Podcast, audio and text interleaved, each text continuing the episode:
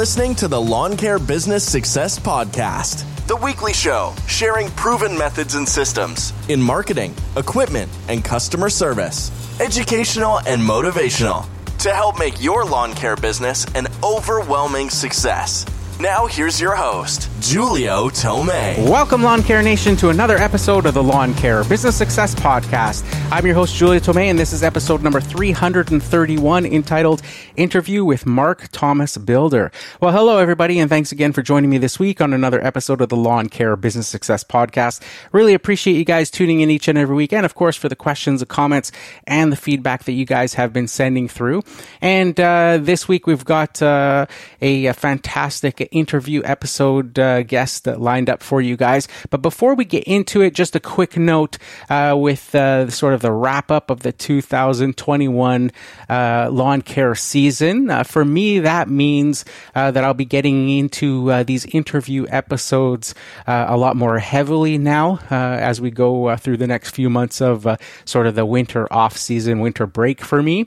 so if you guys are interested in being a guest on the podcast, the best thing you can do is uh, just reach out to me. You can either go to my website, uh, lawncarebusinesssuccess.com, head on over to the contact uh, page. There'll be a form there and just send me a quick email there. Or you can hit me up on Instagram. And uh, again, it's Lawn Care Business Success there if you haven't uh, followed me already. And just uh, send me a DM through there.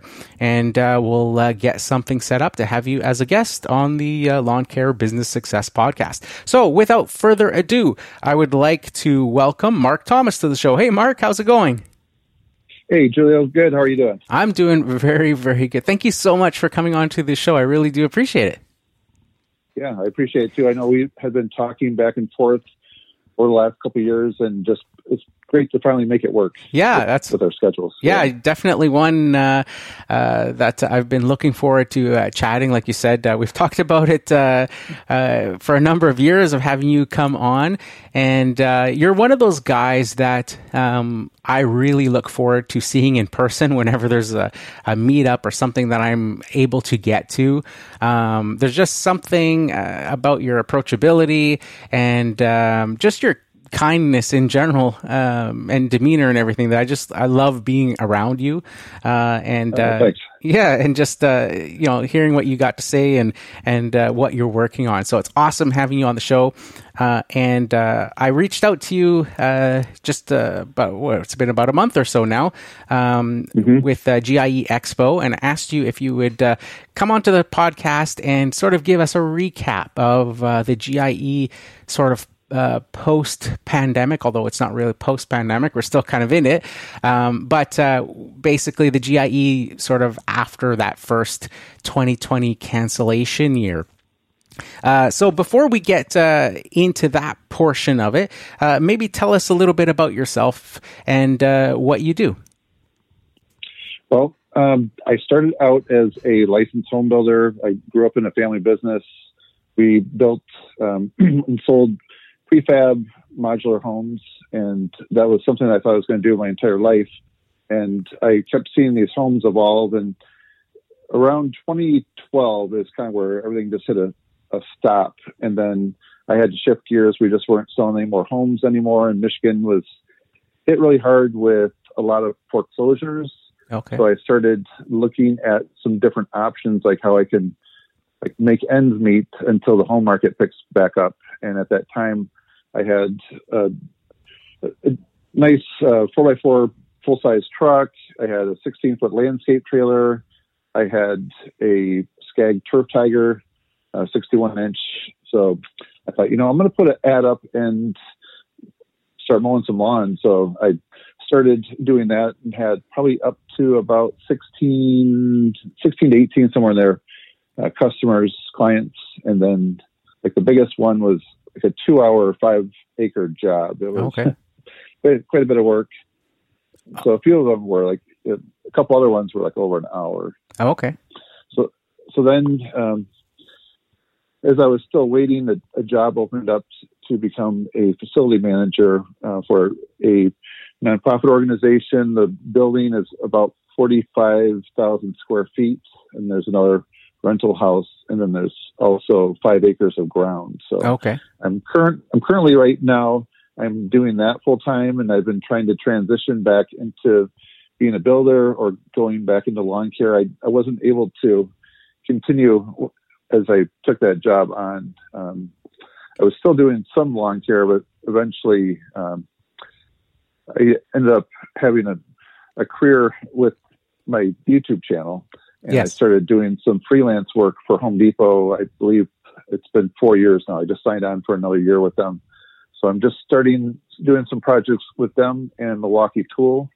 So that's keep me very busy. So Yeah. I'm trying to now shift once again, doing going back into being self-employed and then doing like the freelance work with um, a few key sponsors like Home Depot and, and trying to continue growing my channel. Yeah, yeah, very cool. So, and then if I needed to do some additional work, self-employed, then uh, I still have the mower and everything where I could um, start doing that part time as well. So it's I definitely enjoy being on the mower. I'm still doing that several hours a week. Well, now we're just Michigan just wrapped up. Mhm. Are you done mowing Uh, where you're at? Yeah, pre. I was ho- I was hoping that I was gonna get uh, one more like week of uh, mowing. Normally at the end of the season, uh, like I, I mow up to about October, like uh, Halloween, and then it's kind of after that is you know hit or miss every year depending. Um, so I'll uh, start doing like my fall aerations and all that stuff, get them out of the way um, when I'm sort of done the mowing, and then. I might skip a week or so and then kind of go back and just do like one last mow just to clean it all up. So I was hoping to do that one last mow because all the leaf cleanups are pretty much done. Um, but uh, we've just had just crazy torrential rain um, for three days. It's been three solid days straight of like just the hardest rain with no break for three days. Oh, that it's like flooding areas. The highway got f- closed and all this sort of stuff. So I'm like, yeah, you know, even if I wanted to mow this week, I don't think I can get the mowers out there. like, like you know, for the West Coast. I, I I mow all year long. Normally, not all year long, but all season long, like rain or shine. But like this is like this is extreme biblical proportions Oh wow! of of rain. So I'm Oh, like, yeah. So I think I might be done. I made a video a few years back how to get your mower unstuck. So yes. throw that out there in case you ever do attempt to get out there. Yeah, you know what? I saw that video. I watched it, and with my new, um, I got a new Exmark Navigator. And uh, a few years ago, uh, around well, more than a few years ago, 2007, I had a walker, uh, and it Oh, yeah. uh, that unit always got stuck on me. Um, and uh, it just had like it's just because it's so wet here all the time, uh, and uh, water just doesn't drain very well in a lot of yards. And that the unit that I had had kind of skinny tires, so it would always sink and get stuck and stuff. So, um, with with getting the navigator this time around, I was like, well, you know, I'm a lot more further along in my business. I don't need to use it all the time if I don't have to. I've got other mowers I can use now. I don't have to rely on it. I can use it just like when the conditions are right. But then I remember your video and I was like, oh, I got to get myself one of those like come alongs and stuff like that to have Yeah. with me just in case, right? So I can do what Mark Thomas uh, did in that video just to have it in the truck just in case. Um, Yeah, I re- I rarely use it, but when certain situations like that appear, I am so thankful to have it. It's the handiest tool. yeah, I yeah. also use it doing some logging. I partially heat my house with firewood, so I'm often running a chainsaw or like out in the woods, and sometimes just trying to drag a tree out of like the the brush or the pricker stuff. Oh, okay, kind yeah. of nice to hook that up to it and, and then pull it out of the the, the dense brush. Yeah, yeah. Well for that. Yeah, I always thought it would be a good idea, like with mowers and stuff, especially the larger ones, um, for them to have like a two-inch receiver hitch on them, like from the factory, that you could throw on, um, like a ATV winch or something on, on like a drawbar, Yeah. and just stick it in there with some, you know, alligator clamps for the battery, and just hook it up and Right. pull yourself out of something, right? Or pull yourself Yeah, up the a great- trailer if it's you know dead Yeah. and doesn't run or or something like that. I'm like, you know, and I always thought about doing that and adding uh, like a receiver hitch or something to all of them because I have a little like two thousand pound ATV winch that's on a drawbar um, that would fit in a receiver hitch that you could just easily hook up and then you know you got a winch there to use uh, if you need, right? Um, yeah, that's a great idea. You know, I've been in that situation before, and fortunately, I had somebody where my um, skag, I think the alternator died, and I just had to push it like halfway across the yard and onto my landscape trailer, and trying to get up the ramp required two of us, and yeah, definitely would be nice for those situations. Yeah, yeah, definitely. I know I was lucky the the couple times I did get stuck when I had that walker, it was always alongside a fence for some reason. Um, so a couple times it was like I had like the fence post beside me where I was like just by the sheer sheer like human will of pushing with with one leg and trying to use the controls with the other to and then Oh, yeah. using finding like lumber and stuff on in the yard Mm-hmm. of the customer and like hammering that with like another piece of lumber under the wheels to try to get some sort Oh. of traction and able to like get it out but leaving like this just crazy mess of a yard right it's like man it looks so much better without me t- being here today and now i've left this Right. like mud pit it's like oh yeah yeah live and learn live and learn so let's uh, get into uh, the GIE Expo for 2021. Of course, last year it was canceled. Uh, and, uh, you know, uh, due to the pandemic, I think that was probably a, a good move last year. Uh, this year, uh, of course, uh, they came back. Um, so, how would you uh, say your experience was at the GIE this year with that sort of first year back? Well, you know, I really didn't know exactly what to expect. Like, I did see the, the list of all the vendors that would be there, so I looked at the map the day before going to the event. So, I, I was actually I was quite pleased, like given the circumstances. Wondering, I've just I've heard like, some people, some of the the brands that go there, they feel like even like before like all the COVID stuff, like sometimes like their sales staff would end up like having colds or something just from being around all those people the Yeah, entire yeah. week. So I was just not sure if people would be overcautious and stay home, but I was glad to see that the turnout was good. There, there were a few different companies that I was planning on talking to or that I talk to every time that I go that weren't there Mm-hmm. but uh, it only seemed like a few. The majority of them, um, they were all there. So Okay. it- there were a few areas like walking through where there normally there would be like in the main expo center part indoors. Yeah. There, there would be what they did now is like they would kind of just have like a seating area. Like if you go into like a mall, shopping Okay, mall, they yeah, have yeah. like that little kind of like a lounge. Or just some couches sitting. So just a place which actually worked out kind of nice because you're on your feet all day long and talking to people. Yeah. And then sometimes you you have to check your phone and get back to somebody. It's just kind of nice if you're carrying, like I carry a backpack the whole time. So it's yeah. nice with all my camera gear in it. So it's nice to be able to have just a little bit of that space to sit down. So I, I think overall I was very happy with that.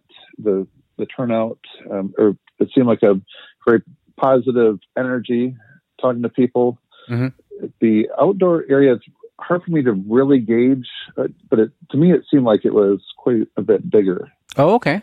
but I, I don't, I haven't really, I spent, when I go to GIE for the most part, I'm indoors and then I'm usually thinking like on Thursday afternoon, it's like at three o'clock, I'm like, oh, I got to go outside still because Yeah, yeah. get so, for me, I'm just not really good at planning. You just get into conversations or I'm trying to walk to something. I'm like, oh, this is something that I didn't even think about Mhm. and, you know, stop and talk to them. So I'm, I'm easily distracted. Yeah, yeah, yeah. You're like that's And- and- that's like me. I remember when I went for my first time 2019, I spent the majority of the time indoors and I popped my head out to go outdoors. I think I spent a couple hours outside in total and I was just like it's just way too overwhelming. Like you're looking at like you're like hey, I want to go see Echo or I want to see Exmark or whatever the case is and you're looking and you see their flag and it's like 5 miles away.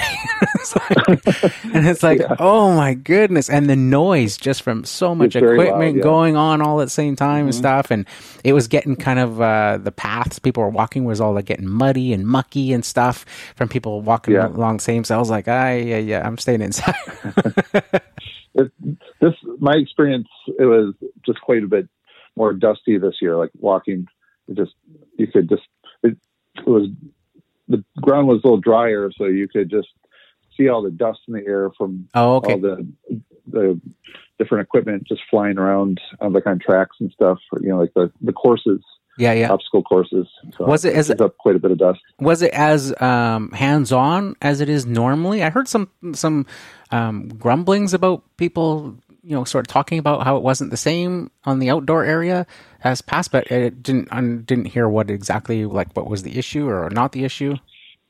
They did have a new rule this year. I believe it was 16 and older required Oh, to go outside. So I know there's some people that brought their kids with them that weren't 16 and they were frustrated because they wanted to go outside and look at some of the equipment, but they couldn't. So you couldn't even go Um, outside. I did. I don't think they were even permitted in that oh, area. oh, okay. Yeah, that that's probably what it Yeah. was then that I heard uh, people talking Yeah. about. Yeah, and there was something else too that I, I forget. I just had read some comments about Okay. maybe some brands concerned about people that were just like beating on their equipment too much. Yeah, yeah, yeah. So maybe they were a little more reducing as much of like the freedom that they would give people when they're testing their equipment, Oh, okay. you know, yeah, pr- trying to protect their equipment from getting destroyed. yeah, yeah. So Well, that's that's some- um, understandable. I've seen some right. um, YouTube videos of people at GIE doing some crazy stuff, like trying to do like bunny hopping and stuff with mowers and things, and it's like, you know, Yeah. that's not right to do that with. You Right. know, the thing it's there to get a hands-on demo and to see what it feels like and stuff like that, not to do something you know ridiculous on it to try to get more views on your YouTube channel or something like that. Yeah. Yeah, I agree. Yeah. So, um, how would you say the uh, the attendance was? Because I know 2019, the year, the first year that I went, um, it was like record setting for the whole expo's sort of history. It was like the most attended uh, version of that show. Um, Yeah, it it seemed to me like it was very busy. Like one of the ways for me to gauge, like for lunch, they didn't. I don't know. Maybe they didn't have quite as many options, like in the Freedom Hall, the center there, where they had some of the food trucks. yeah. Yeah. I don't think they had quite as many food trucks. Okay. And then inside the expo center, there's some places where you can get like hot dogs and hamburgers. And it seemed like that line was still like a 20 minute line Oh, okay, yeah. to get lunch. Okay. So that might just be a way to gauge like, yeah, there's still a lot of people here. And um, Yeah. so, Oh, yeah, yeah. I, I a lot of the a lot of the international people that I sort of message to ask, "Hey, are you going?" and stuff like that. And um, every one of the ones that I messaged out said they were not going, um, just because of just too many rules or too many things to have to travel, you know, distances to get there. Um, but then my thought is that probably like you know that part of the population that would normally go didn't go but then there was probably a larger appetite from the US from people that you know maybe go every couple years and stuff because of the lockdown stuff to finally be able to get out and and Yeah. do that that there was probably a bigger population of uh, US citizens that went to the uh, the show and sort of made up for that maybe international uh, side of it that didn't go hmm Yeah, I I mean I was definitely very excited just to be able to take a trip and to go stay at a hotel and you know just be in a different city, a different state. So I was excited just from that standpoint. I think a lot of other people were too, and then just seeing those people in person once again. yeah yeah So it's just and then just really interesting. There's uh, different people like in the Echo User Advisory Group that you and I are in yeah there's people that we have our Zoom meetings. Yes. And I just haven't ever met them in person. And it was just a lot of fun to see them. And I feel like I know them because I, you know, we've interacted through the Zoom calls. yes So it's just kind of, it's, yeah, just it's a lot of fun. Just it's kind of interesting though. You feel like you know somebody just through the Zoom calls, but then see them in person, you know, was was just a lot of fun. Yeah, yeah, that is uh, always a, fun, um, you know, time to uh, be able to get together. Um, like you said, because you just have that sort of camaraderie of uh, being in that sort of the same group and always having those same discussions and stuff each month uh, through those uh, uh, monthly meetings and stuff. And uh, yeah, it's always fun to uh, finally get to meet and and uh, see people in person. Uh, always a great time. Um, so this year, did you did you spot any trends happening uh, with equipment at the show? well, I didn't get a chance to like really thoroughly visit like all like the major like mower brands. Yeah. Uh, I did spend some time looking at some companies. Like my last day, I I focused. Um, I realized like oh I didn't see like what Dewalt has, like what Makita has, Mm.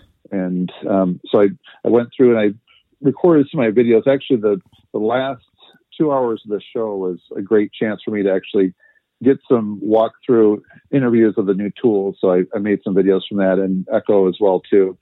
So this year it seems like a lot of people are really looking at the battery powered and Yeah. with California having their new uh, law that's coming in, into effect. I, I don't know exactly what year that is. It's, Yeah, they're like are you familiar with? something like ba- they're banning all their the gas powered equipment or something. Yeah. Yep. Yeah, they've done a lot of. Um, um, they're obviously very aggressive when it comes to uh, air pollution and stuff like that. Um, in uh, California, um, I went to visit. Uh, I've got some relatives that uh, live in San Francisco area, uh, and in uh, the summer of 2019, um, went to visit them. Went to Disneyland with the family, then uh, drove to San Francisco and went to visit them and stuff. And uh, one of them uh, has a landscape company uh, as well, and uh, took me to his uh, shop and his yard and stuff to give me a tour and stuff. And um, he was showing me all his uh, brand new trucks. He's got like all these dump trucks and stuff like that. And he was saying like, and then on one side of the yard, and then on the other side of the yard, he had these other trucks that were um, only a few years old. And he's like, I'm not allowed to drive these anymore. He says that California has, you know, put a ban on these all these diesel trucks that have a certain uh, thing that he had to buy all brand new trucks. Uh, and he can't even sell the other trucks in the state of California. He has to ship them out Oh my of state to be able to sell them because nobody's allowed to drive those. And they were like brand, Wow. they were only like three or four years old, like these trucks, uh, like F four fifties and dump trucks and stuff like that. And it was like that's Wow. crazy. Like, Jeez, that is. Yeah, I didn't know about that. Wow. yeah. Yeah. So, so go ahead. I was just going to say, so I did notice like the trend of just battery powered, um, even like in the power tool, I, you know, do a lot of work with Home Depot and Yeah. Milwaukee and the other brands looking at their tools. And I have a new track saw that, that, um, just had on my channel Yep. a few days ago with the new video. And that is actually a corded tool. Uh, that one comes through the eBay certified refurbished program Yeah. Yeah. and it just seemed kind of weird to like have a tool with a cord to it. But, Yeah. Yeah. Um, Yeah, when I, I first watched your video, I assumed it was cordless. Uh, Yeah. And then I saw the cord and I was like, oh, okay, that thing. Because, yeah, it would make kind of, especially with a track saw, you'd think that would make, um, be a perfect tool to be cordless so the cord doesn't get caught Yeah. up on the edge of the plywood when you're, you know, trying to cut it and stuff. Um, yep. but I was watching with your video, and I was like, uh, I noticed that sort of you were using uh, the like handheld router and stuff to to sort of round off the edges and all that stuff, and a lot of other and the cordless drill and and things like that. And I was like, like how um, convenient it was just watching you build that uh, cornhole uh, game um, with uh, the cordless tools. I because I from when I'm building stuff at home in the past, you know, with corded tools, that was always like the issue. I used to do um, on one of the winter off seasons before I started doing content and stuff like that. Um, I grew up playing guitar and stuff like that. And one year, just walking through like a tool place, you know, n- not quite a Harbor Freight in Canada, but that sort of a thing where it's just like all tools and things.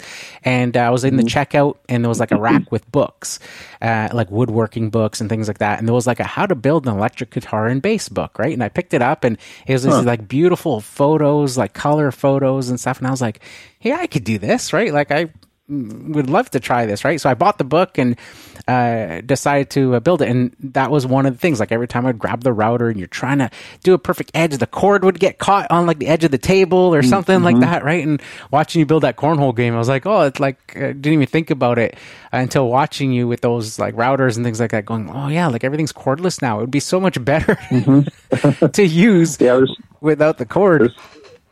there's so many times in the past, like when I had some of my other equipment, I'd often have at a job site, I would do a lot of like trimming out of the home, some of the final um, like adjustments to doors. Sometimes I had to take a door out, so I often would have all these tools, and then I would have them all plugged in, but sometimes I forgot an extension cord or I couldn't find an electric divider. Mhm. And then I, I go to the miter saw and to start cutting and realize, oh shoot, it's not plugged in. And then I'd have to plug it in. Yeah, so that's like one of the things I kind of forgot, like that issue. Like I was constantly like unplugging and plugging stuff back in, and now I don't have to worry about it. The only uh, plus side that I definitely say that I like about the um, Bosch track saw having a cord is I have a dust or a um, dust extractor that's corded, Mhm. and so if I plug the track saw into the vacuum dust collector, when I pull the trigger, then it automatically turns the vacuum on, and then when I let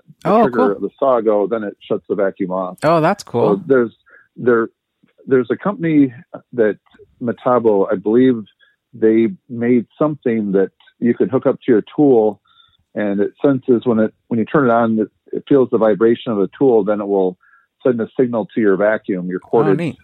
vacuum but so far i don't think it's available in the states yet i think it's somewhere over in europe Oh, okay. so, um, Would you say, um, but until that just for my own curi- curiosity, because I've always been sort of a Mhm. tool kind of n- nut, um, with that track saw, um, one of my all time favorite tools. Uh, that was something that was always out of my sort of price range reach to have uh, for my own collection of tools was when I'd go to Home Depot and see the big wall panel saw. I was like, I love that thing. I built so many projects uh, with things that I designed um, around Home Depot having that saw. That uh, you know, even at the local Home Depot, you know, they would you know do like I think it was like here in Canada they would do like the first two cuts free, and then after that it was like a dollar a cut and stuff. I was like, that's a bargain to get like the perfect Yeah. cutting Right. and stuff, and cut all my plywood, and I would design projects right to like the pieces I needed and everything, and have them with that track that uh, wall uh, saw. Is the track saw similar to that, sort of on a smaller thing? 'Cause, like, how does it? Uh, is it just like sitting there? Is it clamped to the wood? Like, how does it stay so perfectly still?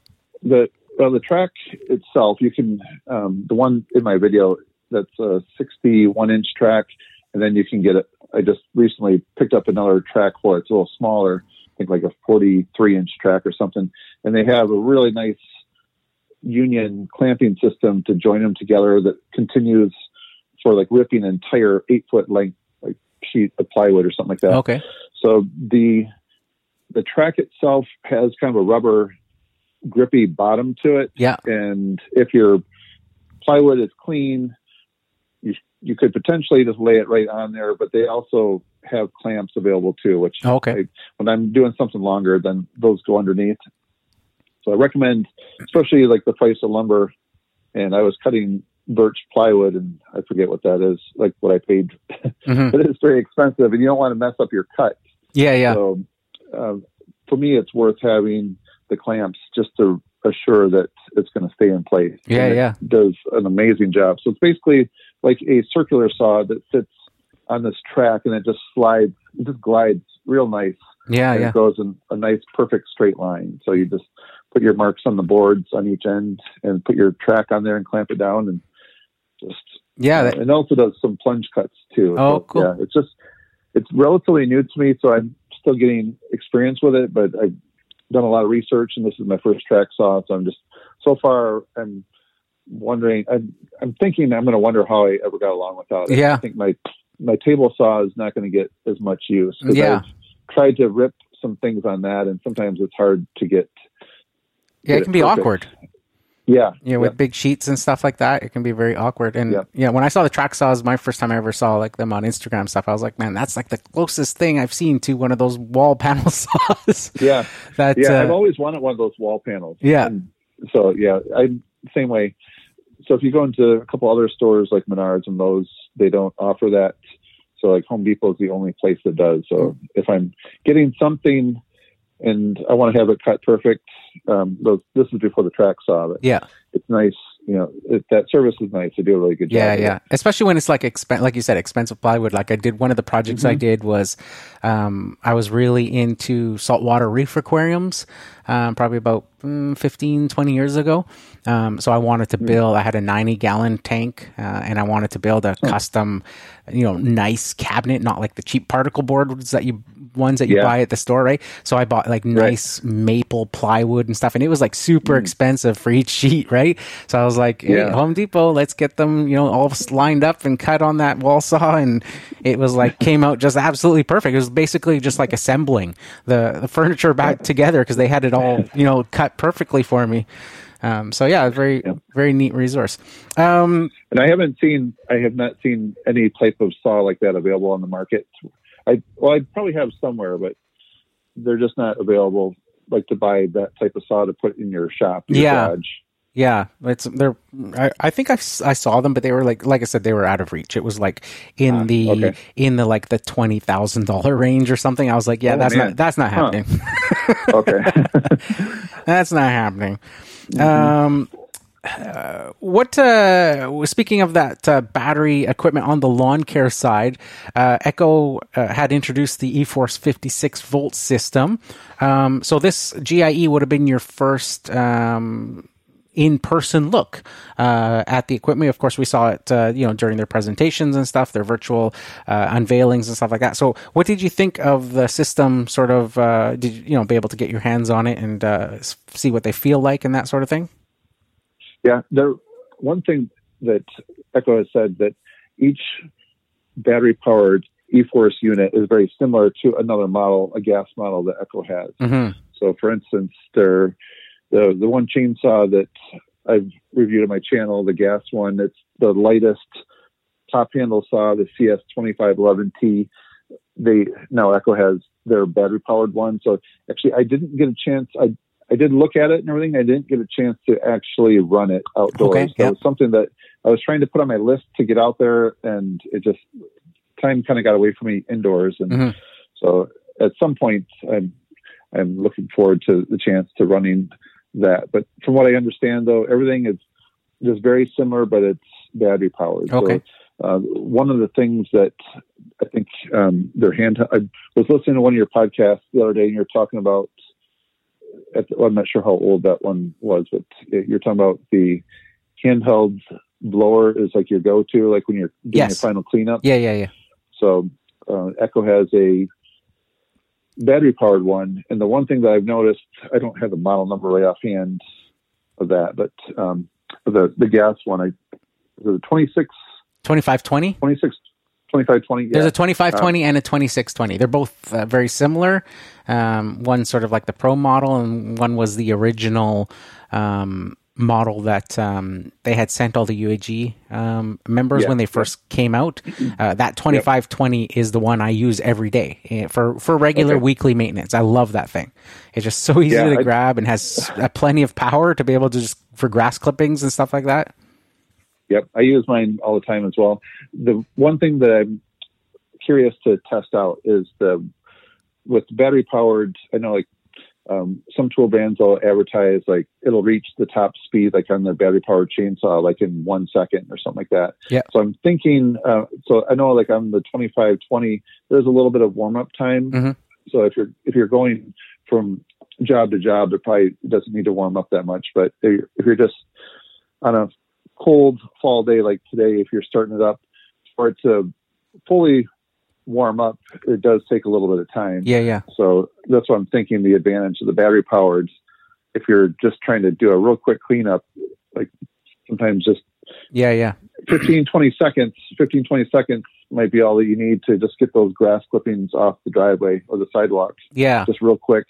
So there, in that you might be able to achieve full force Instantly. right away. Yeah, yeah. So yeah, that's where I'm thinking it might compete well with that. Yeah. That's and that's the only thing and that can make a huge difference. I try to explain that to people like why I love the handheld blower. For one, it has enough power to do the clippings and stuff like that that I'm, you know, cleaning off of sidewalks and driveways and stuff. But the second thing, the way my trailer is set up, I've got this sort of side compartment that opens up and it fits my trimmer, my blower, and my mower in there, my like 21 inch or 30 inch mower in there. Anything bigger has to go in the back open area of my trailer. Uh, but for the most part, with um, you know and being in the city and stuff i'm always locking up the trailer in between you know grabbing a tool so i will you know open the trailer grab the trimmer go do my trimming and i've you know closed the trailer and locked it back up. And i go do my trimming. Then i come back and you know gotta unlock the trailer open the door put that in grab the mower pull that out go do my mowing then come back unlock the trailer you know do that same thing. And then I get to the blower and if it's the backpack blower i have to take it out set it on the ground close the door, put the you know lock back on. Then I gotta start the blower with put my foot on it, start it, mm-hmm. put it on my back, and all that stuff. Whereas with the um, handheld blower, I can literally just because um, my door is like a side ramp door. I can uh, oh, yeah. Um, I can just literally open the door. Um, you know, I, obviously if I'm returning the mower, the the door goes all the way down, put the mower back in, grab the blower. I can put it on my fender uh, on the side of the trailer there, so I'm not having mm-hmm. to go all the way to the ground. Lock the door. I can grab the blower, and as I'm walking to where I'm starting, I can be pulling it to start it, which is saving me oh, time. Yeah. And then when I come back mm-hmm. and I'm done, I just need to open the trailer door just a little bit because I can reach in and put the blower back in there without opening the door fully. It just, and you do that times every house it saves me a whole bunch yeah. of time. Um, versus mm-hmm. I have, you know, a backpack blower and having to set it down on the ground and start it and go through that whole commotion. When I get back, I got to put it back on the ground to open the door and put it back in. it's just, it's just one of those things, right? It's just like, oh, yeah, yeah. Um, so yeah, mm-hmm. that few seconds with an electric blower, um, you know, might be another, you know, step forward of like, hey, now, you know, you got that instant in the morning uh, without having to wait for that sort of warm up cycle to get that full power uh, going yeah. on it. Uh, yeah, so that's uh, and in the summer too, because sometimes uh, some equipment suffers from like in the hot weather, it'll have like vapor lock sometimes, where mm. you know you it'll work fine on one house, and then you go to the next house, and then it won't start, um, just because yeah. the you know the fuel just evaporates and sort of kind of builds a cloud in there, and, and it won't start back up until you clear it, almost like it's flooded, uh, sort of yeah. thing. Yeah. I've heard a term I think it's called like hot restart or something okay. like that. There's some something along those lines. That's a that's an issue that can happen. Yeah, in the hot summertime days. Very okay. just having problems starting. Yeah. So uh, I'm just going to take a, a, quick break. So bear with me, and we're going to uh, hear from our sponsor. So uh, stay tuned. For almost 40 years, landscape pros have trusted Exmark equipment to help them get the job done day in and day out. Hey. I'm Mike Mayfield, and as a product manager here at Exmark, I get the opportunity to listen to our customers and test new ideas for our products each and every day. We strive to make our mowers the most durable, comfortable, and advanced in the green industry. Exmark, engineered by us, trusted by landscape professionals, ready to work for you. Okay, so what would you say was your favorite thing uh, that you saw at the GIE? But the one thing I really wish I would have had a chance to try out in person, actually, I wish I could demo at my house. Um, the semi autonomous zero turn mower. I, okay. I think there's a few brands that have that. The one I made a I made a video and had a chance to talk with Cub Cadet, so they have one that um, just looks really interesting. And I recall one of the one of my biggest lawns I had doing lawn care. It was a really long stretch. It looked great, nice stripes. Mm-hmm. If you could, you know, I took a, I practiced a lot, so I had nice stripes. But it went up a hill, and then when it went down the other side of the hill, it was kind of difficult sometimes to keep. I was always wondering if the the stripes like when, once I got to the very top of the hill, if then they kind of went a different angle. So oh, like if they lined up. Yeah. Okay. So I, I think they might have my lines might have curved if you like had a drone flying overhead. oh, know, okay. But, uh, you wouldn't really notice it standing on the ground, but with the, so I, I, feel like I I can mow pretty straight lines even on some pretty long um, turf lawns. But the the semi-autonomous, you would just go to like point A, like the one part of your lawn, and you would hit this button and that sets point A. Then you drive all the way to the other side where you want the other line to be. Then you hit like point B, and then you just there's a little more to it. You'd have to see yeah. their video, but you can have your hands off the mower once you get back on track on that line, and then the overlap is only like four inches. Okay. So the the the selling point is that you're going to be more efficient, and if you had you know, different people working for you all day long mowing lawns, yeah, yeah. they're not going to overlap as much, so they'll get done faster. Mm. The lines will look better. So it's I said so. I guess you could, if you wanted to, you could like be, get your phone out and text people while you're mowing. Yeah. And he said, yeah, basically you could. That's cool. You can check it. Yeah, I was you can check wondering about that because I'd seen, um, uh, you know, f- photos like the Exmark booth had a turf tracer that was semi-autonomous, and some other models uh, that I saw throughout there, and I was like, like I wonder like how that works because it's still a, you know, with the turf tracer at least it's still like a walk behind mower. Um, so I was like, what would be the case? But with you explaining, it, it's like okay, that makes perfect sense, right? You can, you know, set up those points and stuff, and have uh, you know something like that mow um, and you're getting that minimal overlap. It's getting done quicker. Uh, you're laying, you know, stripes perfectly. Um, and so, yeah, so that uh, you can definitely see the, the use case scenario there uh, with something Yep. like that. Yeah, Was, then when uh, you get to the end, that that's when you have to pay attention. Then you hit a button, then it like automatically turns for you, I believe, without tearing up the lawn. So it's kind of a semi-autonomous to spin, well, not spin around, but to turn around like a three-point turn or something similar without like having like some of the common uh, turf tears from your tire that some people will do. Yeah, yeah. You know, trying to hurry. So yeah, you know, definitely. Guilty of that. yeah, me too. Especially here in the on the wet coast when it's always wet and Yeah. uh, soft and stuff, it's hard, very difficult to uh, to not tear up on your turns. Um, Yep. And then I, I did visit a little bit, just looking at some robotic mowers. Okay. And just seeing that continue to, I mean, the semi-autonomous is almost kind of in that category being robotic. Yep. And I recall listening to one of your, maybe, I think it was in your one of your podcasts, unless we were talking in person, but I, I we, maybe we did talk in person about it too. Just how it wouldn't really work in the uh, Pacific West out there, Northwest. Yeah. Just such wet, heavy grass. Yeah, yeah. Like especially in the spring, would a robotic mower that goes out every day when it's growing that fast and it's so wet, would that be able to keep up with it or not? Yeah, yeah, yeah. It'll be uh, So- interesting to see if uh, if something uh, like that uh, will work. I've seen some um, companies pop up. Uh, one of them that comes to mind. Um, they're not here in Canada, but in the U.S. Uh, I think they're called Robin Autopilot, um, and they basically are like a lawn care company that deploys like those Husqvarna or Stihl like uh, robotic mowers that you would have like for your house. They have a whole fleet of them made for them, um, and they basically like you sign up as a customer, they will install one of these on your lawn, and they basically just show up once a week just to do the trimming.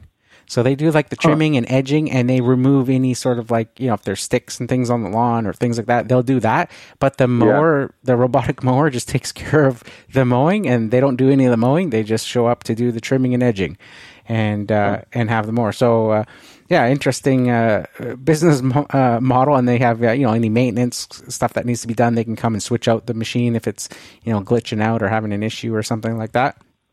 Yeah. Uh, but yeah, interesting uh, to see uh, you know what the future will bring um, with uh, that sort of stuff. So that's awesome uh, for uh, keeping us sort of up on uh, how GIE Expo was. I thank you uh, for being like our unofficial uh, correspondent for the podcast on that. Um, if you don't mind, I'd like to switch topics a bit here um, and uh, talk to you about uh, YouTube and your YouTube channel because I know a lot of guys um, in the green industry um, are into uh, that sort of aspect of the business, being able to create content and stuff.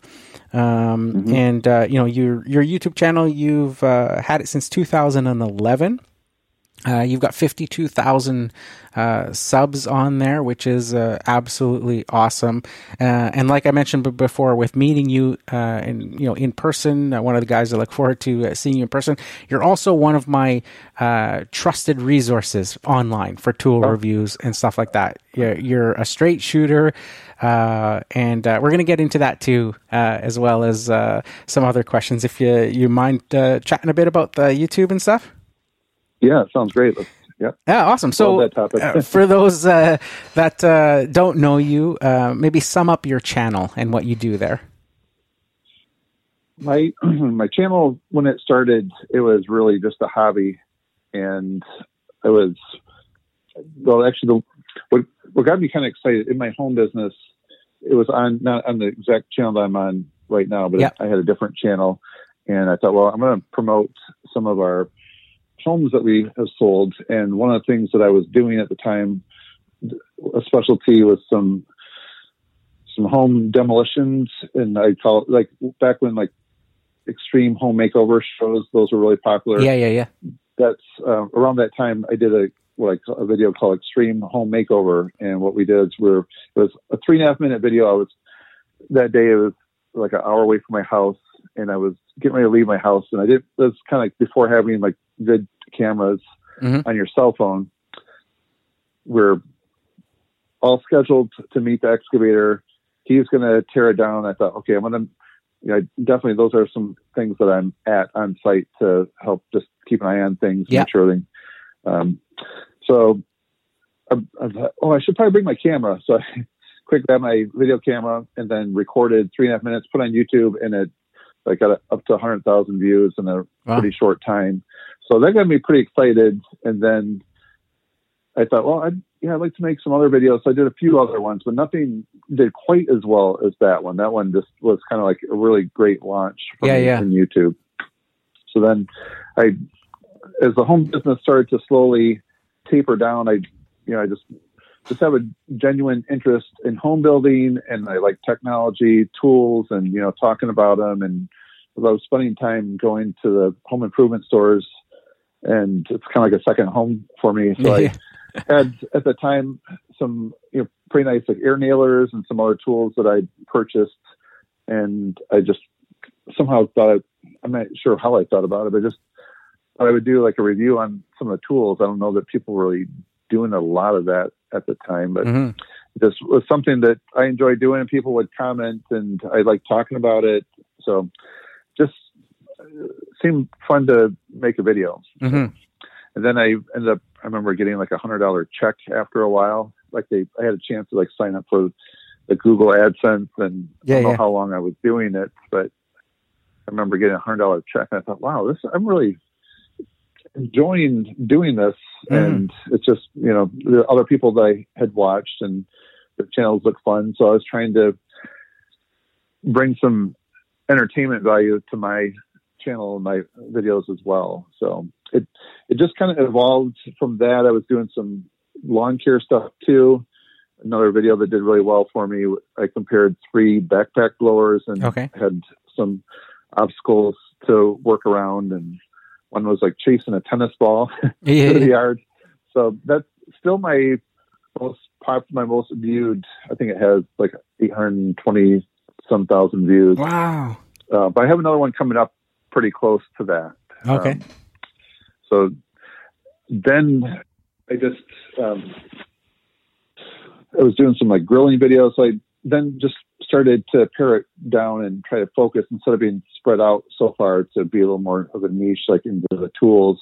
And I had an opportunity to go to an event where Home Depot was the key sponsor, mm-hmm. and I had what I called my elevator pitch ready to talk to them. Yeah. And I knew that they, they had some type of program where they might like send some tools or something. I didn't know much about it, but, um, I was there with the marketing team and it was just kind of by luck that I was at the right place at the right time. I was in person. I had some business cards. I had a, a quick chance to ask them to be considered to be in their program. And then they thanked me. They're very nice. And then like a month later, I got an email from one of the head people that's um, the head person from that program invited me to be in it, and I was just so excited. Mhm. So um, I've been doing that ever since then. So it's like a one year term. So um, I'm excited now. So I'm doing a little bit less tool reviews with them and a little bit more hands on projects. Oh, okay, cool. I will have some tool reviews once I'm done with my projects, kind of mixed in there, but there'll be a chance to show them in action, in use on some type of project. Yeah, yeah, very, very cool. So, So, did yeah. you with the the YouTube? Did you ever get to a point? Because it's been you know a few years now, and uh, you've been very consistent at it. Um, where sort of um, mental health or uh, struggles um, on that side of it um, with content creation, because you hear a lot about it um, happening. Yeah.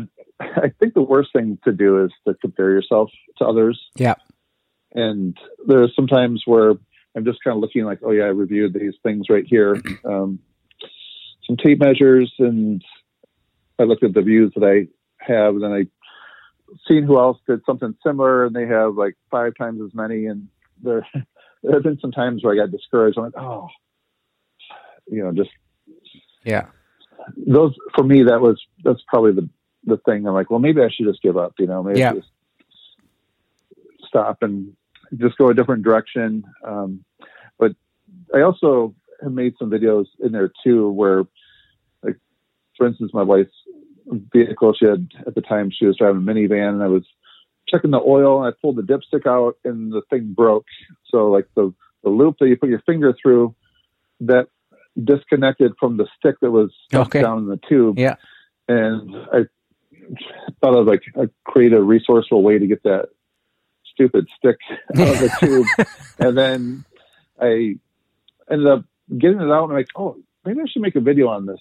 And I remember telling my wife that, and she's like, yeah, I, I bet somebody would. Somebody else that would probably happen that may happen to somebody else, Mhm. and so I just made this quick video, like I don't know how long, not very long, and it's amazing. Like just all the time, I'm continually like getting. I, it was on a Chrysler vehicle, so I'm getting a lot.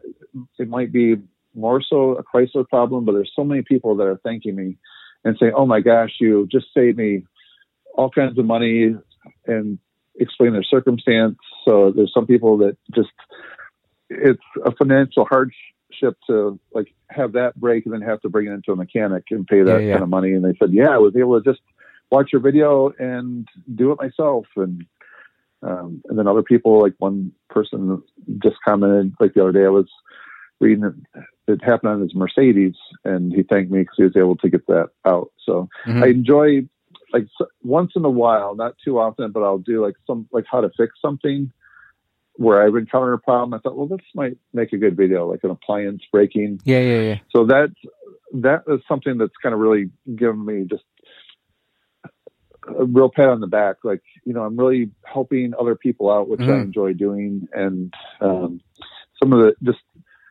the, yeah, just thoroughly enjoying helping people making those types Yeah. of videos once in a while to throw in there. Yeah, yeah. Um, I think that's that's been something that's kind of helped, like just give me some extra energy to to make some other ones. But uh, sometimes if I do take a break, it seems like it's a little bit difficult to get back into it. yeah, yes, But then, like once I make a video and I'm excited about it, I'm like, oh yeah, this is great. I got to do another one. yeah, So yeah. I think like the longer that I wait, then the more resistance I have to quick make another one again. Yeah, yeah. I, So- I absolutely echo everything you just just said there. In my own sort of thing, this past year especially was difficult for me. Um, went through some of those same issues of, um, and I say the same thing. Like uh, comparing yourself to other channels, other people is the worst thing um, you can do. Yeah. Uh, and I was doing it, and um, you know, you get down on yourself, and you think about the amount of work it takes to put a video together and edit it and stuff. I'm a big fan of Jim Rohn and listening to his speeches and stuff. And I remember a story that he told in one of his speeches about a. A a pastor who was traveling the country and, and doing sort of guest uh, speaking events, giving his sermon. And he showed up uh, in this one town, and only one rancher showed up. uh, to listen to him. And uh, he, you know, looked around the room and was kind of discouraged. And he apologized to the rancher. He said, "You know, I'm sorry. I was expecting a lot more people to show up. You know, I don't want to, you know, waste any more of your time." And the rancher said, "Oh, you know, that's no problem. Um, but I know that." Um, you know, if I were to go out and feed my cows and only one cow showed up, I would still feed it. And uh, that just like struck with me like uh, yeah like it doesn't matter the fact that you know if you get one person watching your video you can still help that one person you can still Yeah. deliver that message and you know you might look at a video that has 50 views 100 views 200 views and go, you know, that wasn't a very good video. But what if those same 200 people were standing in front of you in a room? That would like fill the room and, you know, there to listen to you talk. Like that's huge. Um, so you, you got to just look at it differently and, uh, you know, just forget that comparison game. And uh, once I sort of, that clicked for me, then it didn't, you know, matter anymore. And I got, I found the joy of making videos again and just started making them again. And then it was just like, yeah, like just do it for that one person. If one person's watching Yeah. and stuff, Yeah. then then that that's all that matters, right? That you're helping that one person. Yeah. That's a great point. As you're saying that, that just kind of reminded me. I, I don't often think about this, but I've had a few times, well, a handful of times actually, over like the past five years, I would have a parent or somebody reach out to me and they'd say, they would say, my my son just loves like he's like three years old or something like that, just loves watching your channel. And like, I remember like one parent said they would like use it to like have like a reward system. So like, or if they're um, for like discipline. So like if they were having a hard day, like they'd say, okay, well you can't watch his videos today. So it's like a reward for like good behavior. So I've had some people that just look forward to it, and I had done a few like little shout outs at the end, like with my kids, um, just saying hi to somebody. Um, I had one someone reach out to me. This I thought it was pretty funny. Her son loved watching like my Ridgid vacuum cleaner videos, Mhm. and like for Halloween, he dressed up like me. He had the same color shirt, same color hat. she, she sent me pictures, and she said he just loves watching your videos, and you know just seeing like the power tools. Yeah, stuff. yeah. It's just you know fun for the kids. That's awesome. So That yeah, is, isn't it just- crazy to think? yeah you, to, you just don't know who's watching and who you're impacting and it could be you might think it's small but there are just some of those little times that people will say something i'm sure there's like a handful of times people don't say anything but they um, i appreciate the ones that have like reached out like that that Yeah, yeah. really has made my day Yeah, yeah.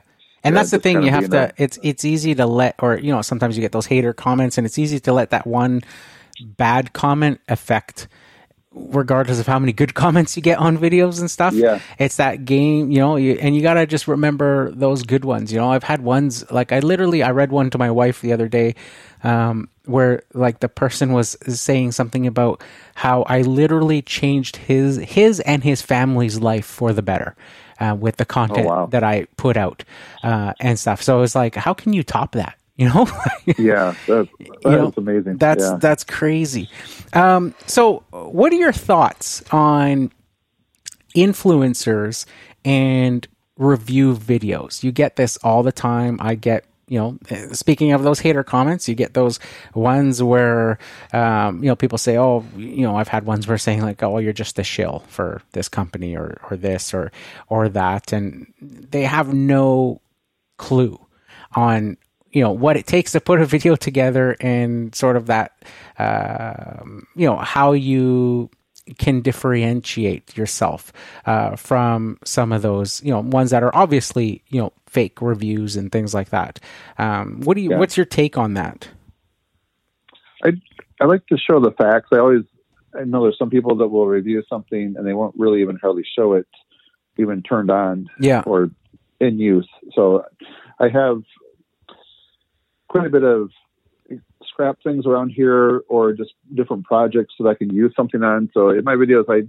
always like to really put it to the test yeah and try to push it a little bit so you can see how it's performing. Mhm. And so I often don't come out and like say, well, I'm giving it like a, a nine out of ten or some. I don't have like a rating system, anything like that. I Yeah, just show how it performs, and then like at the end of my videos, I'll often just say that hopefully this video has helped you, so you can see if this tool is right for you, because you know power tools are a lot of money. Yes. So I'd like to just demonstrate, just and show like the facts to it. Yeah, yeah, So, yeah. And I and then maybe explain like the benefits. If I see a benefit along the way or something that there was a tool that I remember having it in the back seat and somehow it accidentally turned on.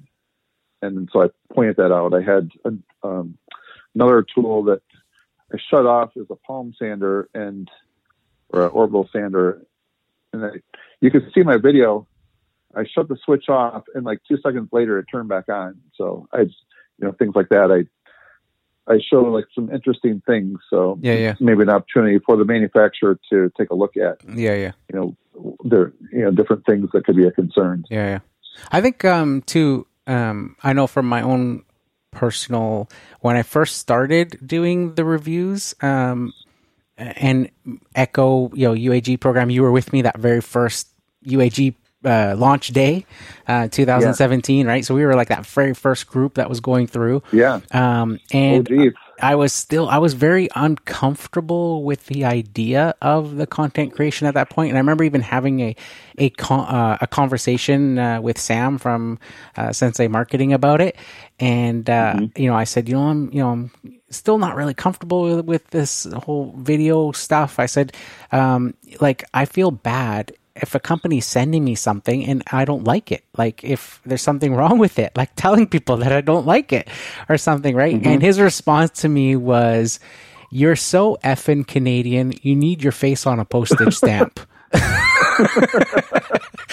he says, oh, If you don't tell people the truth in your videos that you don't Yeah. like or point out things that aren't perfect, they're not going to be believable like you have to point. There's there's always going to be so, there's nothing that's perfect. There's always going to be something. Now don't rip into it and be like this is a piece of garbage blah blah blah and all this sort of stuff right? Just point out hey this didn't perform to how i expected or or whatever the case may be right? Uh, so I took that to heart, uh, and luckily, Echo is a company that has stood by the fact that you know they said no, you they want us to be honest about it, and you know uh, I'm still there. So that that and and uh, luckily for me, uh, another large sponsor uh, for me, um, uh, not that Echo's a sponsor, but uh, my large sponsor Exmark, they're the same. They've never asked me to make a video about anything in specific. They you know will send me mowers or something to do stuff, but it's complete freedom onto what I say. And I've pointed out bad stuff about their things in certain videos in review videos. And I remember in 2019, um, I got to GIE and I was like, okay, I wonder how this is going to go down because my video went out about this. And they were super excited to show me the mower and how they redesigned it based on my video. Oh, and I was like, that is Wow. crazy. Like, that is so Yeah. awesome. On the flip side, I've had uh, a co- another massive mower company reach out to me wanting to me to uh, send me a mower, and they're like, "We'll send you out this mower.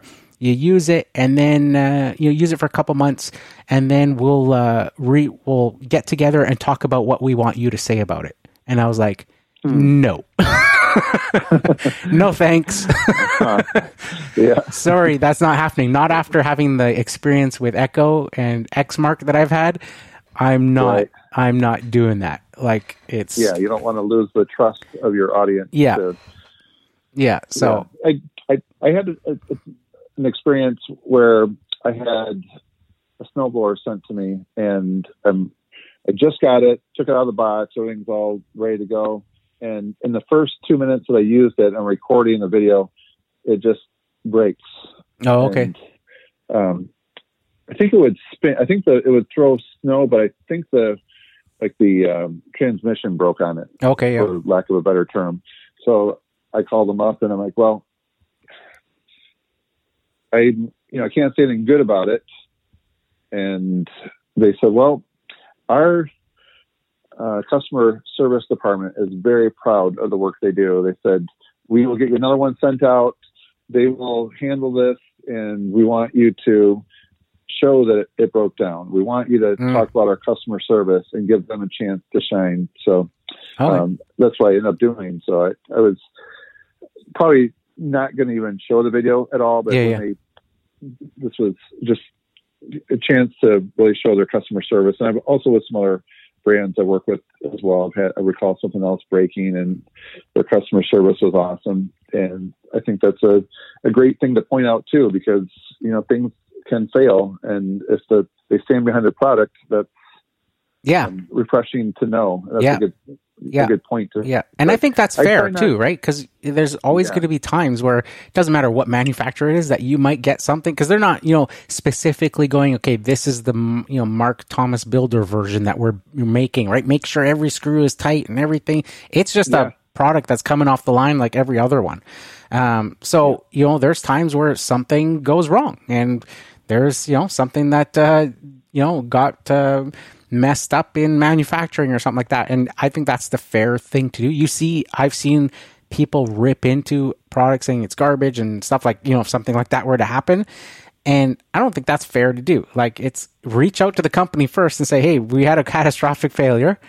What do you want me to do? Right? And give them a chance Yep. to make it right first, right? Because it can happen. It doesn't mean that every single one of those tools is going to do the exact same thing. Um, so yeah, it's just uh, I think that's a fair way to do it when you when you get something catastrophic like that right out of the box. Yep. Yeah, my replacement has been going strong ever since then. So they, you know, just was obviously a fluke. So yeah, it was that was a like a just a learning thing for me, like in making videos, just that experience. It's like, yeah. Um, why not give their customer service a chance to shine?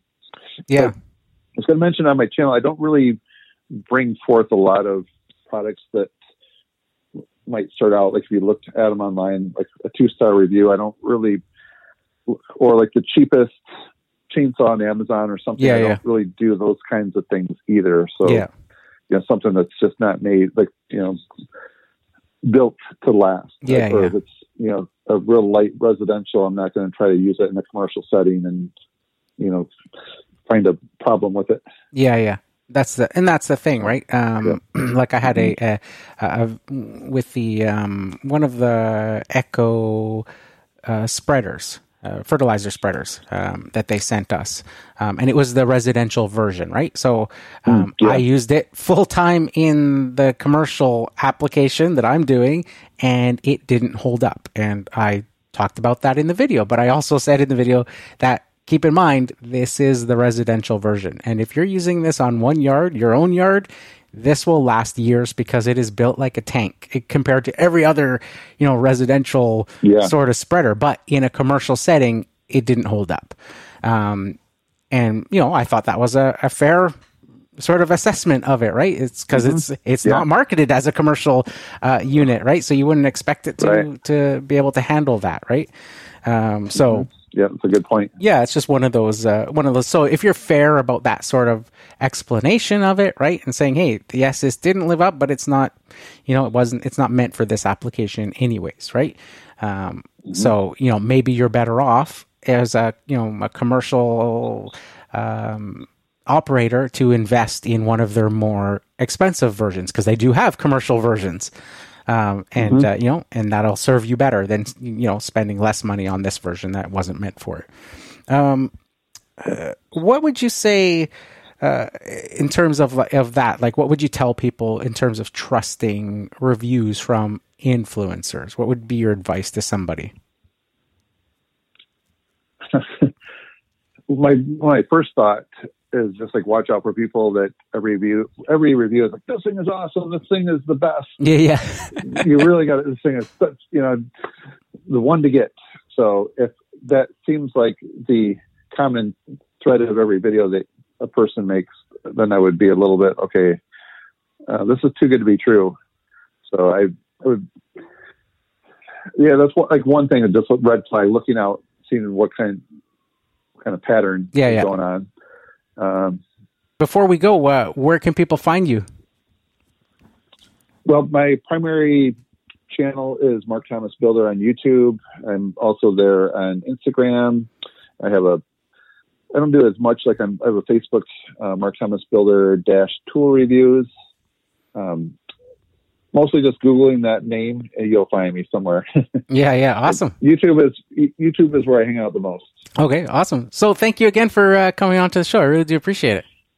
Yeah, thank you. You too, Julio. And I also want to say I also look forward. I didn't get a chance to really interject, but uh, seeing you in person too, I always look forward to it. And we just uh, hopefully next year, yeah, the traveling situation will be opened up more so we can meet in person again. Yeah, yeah, awesome. I hope so. I hope so too. Awesome. Thank you very much, Mark. All right. All right. Thank you. All right. So there you have it, Lawn Care Nation. Uh, hopefully, you guys uh, enjoyed that value packed interview episode with uh, Mark Thomas from Mark Thomas Builder YouTube channel. Uh, make sure you guys uh, follow him uh, on uh, YouTube under, or sorry, on on Instagram under that name, as well as uh, look for his YouTube channel under that same name as well. I'll leave links in the podcast show notes to those two things, Instagram and YouTube, where you guys can easily go there and check him out. So that's it for this one, guys. Here's to wishing you guys all overwhelming success and freedom in your lawn care business. Bye for now.